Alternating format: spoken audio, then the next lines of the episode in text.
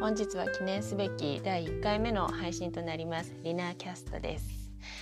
えーと、今日はね初めての配信なのでリナキャストを配信することにしたきっかけと,、えーと自己紹介をお話ししようと思っていますので最後までぜひ聞いてくださると嬉しいです。まずリナキャストを配信するきっかけエピソードですね。うん、私はあのエステサロンを経営しているんですけれどもあの大好きなお客様からのリクエストなんですね。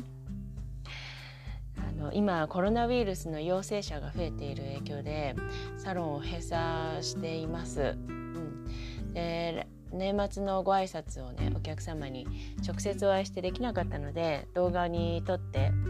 あの挨拶をさせていただいたんですね。動画配信は3回目くらいだったんですけれどもすごく緊張してあの恥ずかしい気持ちでだったんですけれども、うん、頑張って配信してあの皆様にメッセージをしてみようかなと思ったんですね。でそれを見てくださってあのわざわざメッセージを頂いて「あのりな先生の声に癒されます」ラジオを配信してくださいってあの言ってくださってうん、それを聞いて私えー、自分の声にあまり自信ないし、うん、話し方がねちゃねちゃしてるしスローテンポだからイライラする方もいらっしゃるしね、うん、私なんかがラジオなんておこがましいなんて思ったんですけれども、うん、まあそうですねこうやってリクエストしてくださっているし挑戦しない理由はないかなって、うん、思ってちょっとやってみようかなって思いました。まあ、いつまでね続くかわからないけどちょっとちょっとだけトライしてみようかなって思いました、うん、だからねお一人は多分聞いてくださってるはずと思ってちょっとやってみます。うんまあ、何をね話せばいいのか、うん、でも今日はねあのもし万が一初めましての方がいらしたらという気持ちであの私の自己紹介をしたいと思います。うん、私はあの現在ですねドイツのデュッセルドルフというところに住んでいます。でエステサロンの経営とオンラインコンセプトショップの運営をしています。うん、で結婚してそうですね5年ぐらいは日本に住んでいたんですけれども上の子が2歳の時に主人の仕事の都合でドイツに引っ越してくることになりました。でドイツに来て半年ぐらいで下の子を出産して下の子はねあの病院に間に合わなくて自宅のソファーで生まれちゃって主人がお産を手伝ってくれるという、うん、海外生活のスタートはもうハプニングだらけでこの話はまた今度改めてしようかなと思います。で上の子が3歳で下の子が6ヶ月の時に自宅でまつエクまつげエクステのサロンあのまつげエクステとネイルのサロンを始めましたでブログを書いたりあの口コミで少しずつお客様が来てくださるようになってあの、まあ、そうしてるうちにある美容室にお声お声がけいただいてで美容室の一角をお借りして営業することになりました。うんでその3年後にですね良い物件があのいい物件とのご縁があって独立したビューティーサロンをオープンしました。で最初はねまつげとネイルだけでスタートしてであのそのうちにお客様からのリクエストでフェイシャルもやってほしいとか脱毛はやらないのなんてお声をいただきながらあの少しずつ成長させていって今のエステサロンに進化しました。でそれがね今通ってくださっているサロンの始まりです。で松江区とネイルは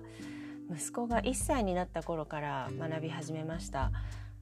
当時埼玉に住んでいて日本にいたんですけれども埼玉に住んでて。でそこのねあのスクールに通って勉強しました。で主人の仕事の都合でね仙台から埼玉に引っ越してきたので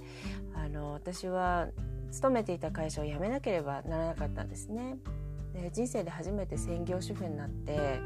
なんだかこう虚無感というか私にはこう仕事してるのが合ってるんだなって思ったんですよね。うんでさあ仕事を探そうかと思ったんですけども、うんまあ、国際結婚だし今後家族でどこの国に行くかもわからないし、うん、何かこう手に職をつけてみようかなと思ったんですよね。うん、そしていつかこう起業してこう何かこう自分で自宅で、まあ、子供もいるから自宅でできるような仕事がいいのかなと思ってですね、うん、で思い切ってこう美容系に転身してでスクールに通い始めました。でその前はね会社勤めであの、まあ、事務仕事中心のサラリーマンだったので180度違う未知の世界だったんですけれどもねこう思い切ってあの転身してみました。その時にねあの 何人かにその話をしたんですよね。やっぱりこうあの夢があって私はこう今スクールに通通い始めて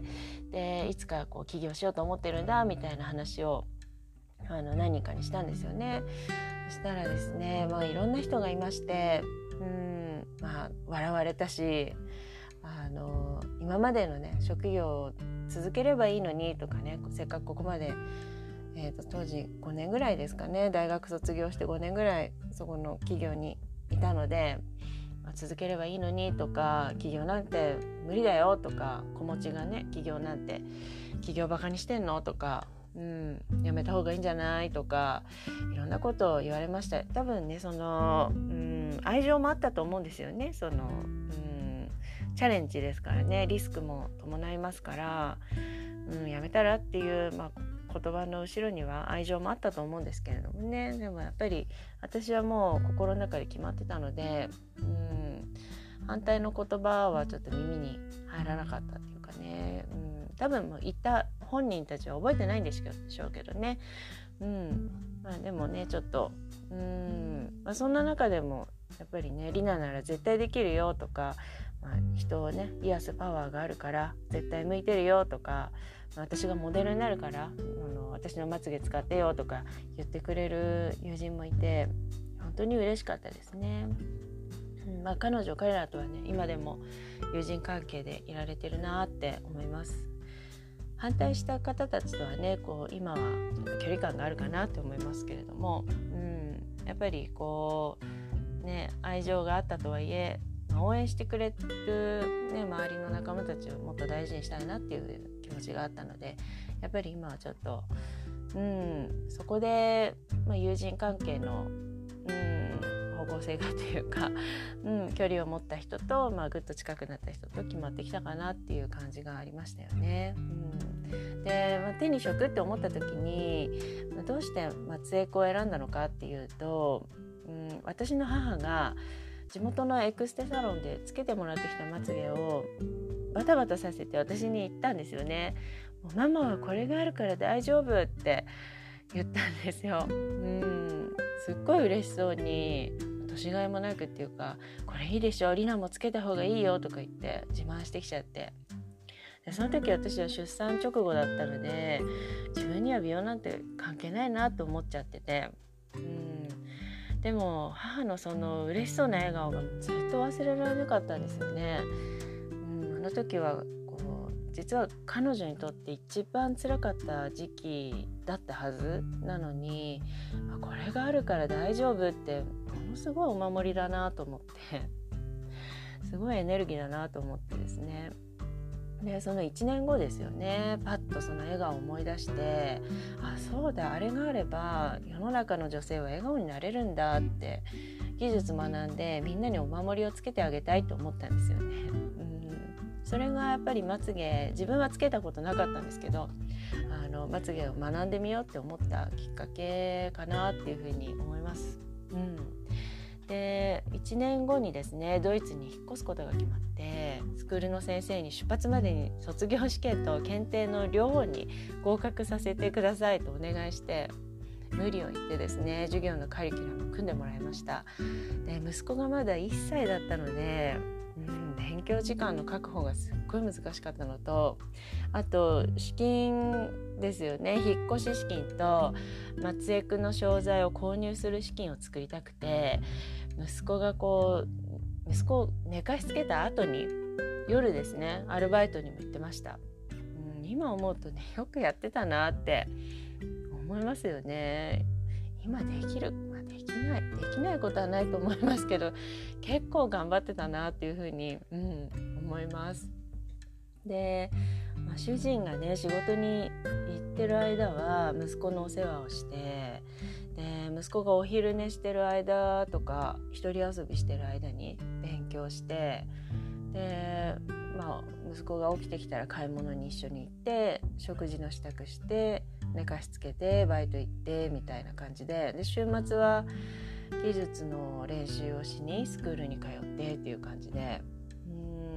結構こう期間が決まってたので目標と期間がねこうエンドが決まってたのでやるしかないっていう感じですよね。うん、でまあ無事あの卒業試験にも検定にも合格させてもらって症状を持って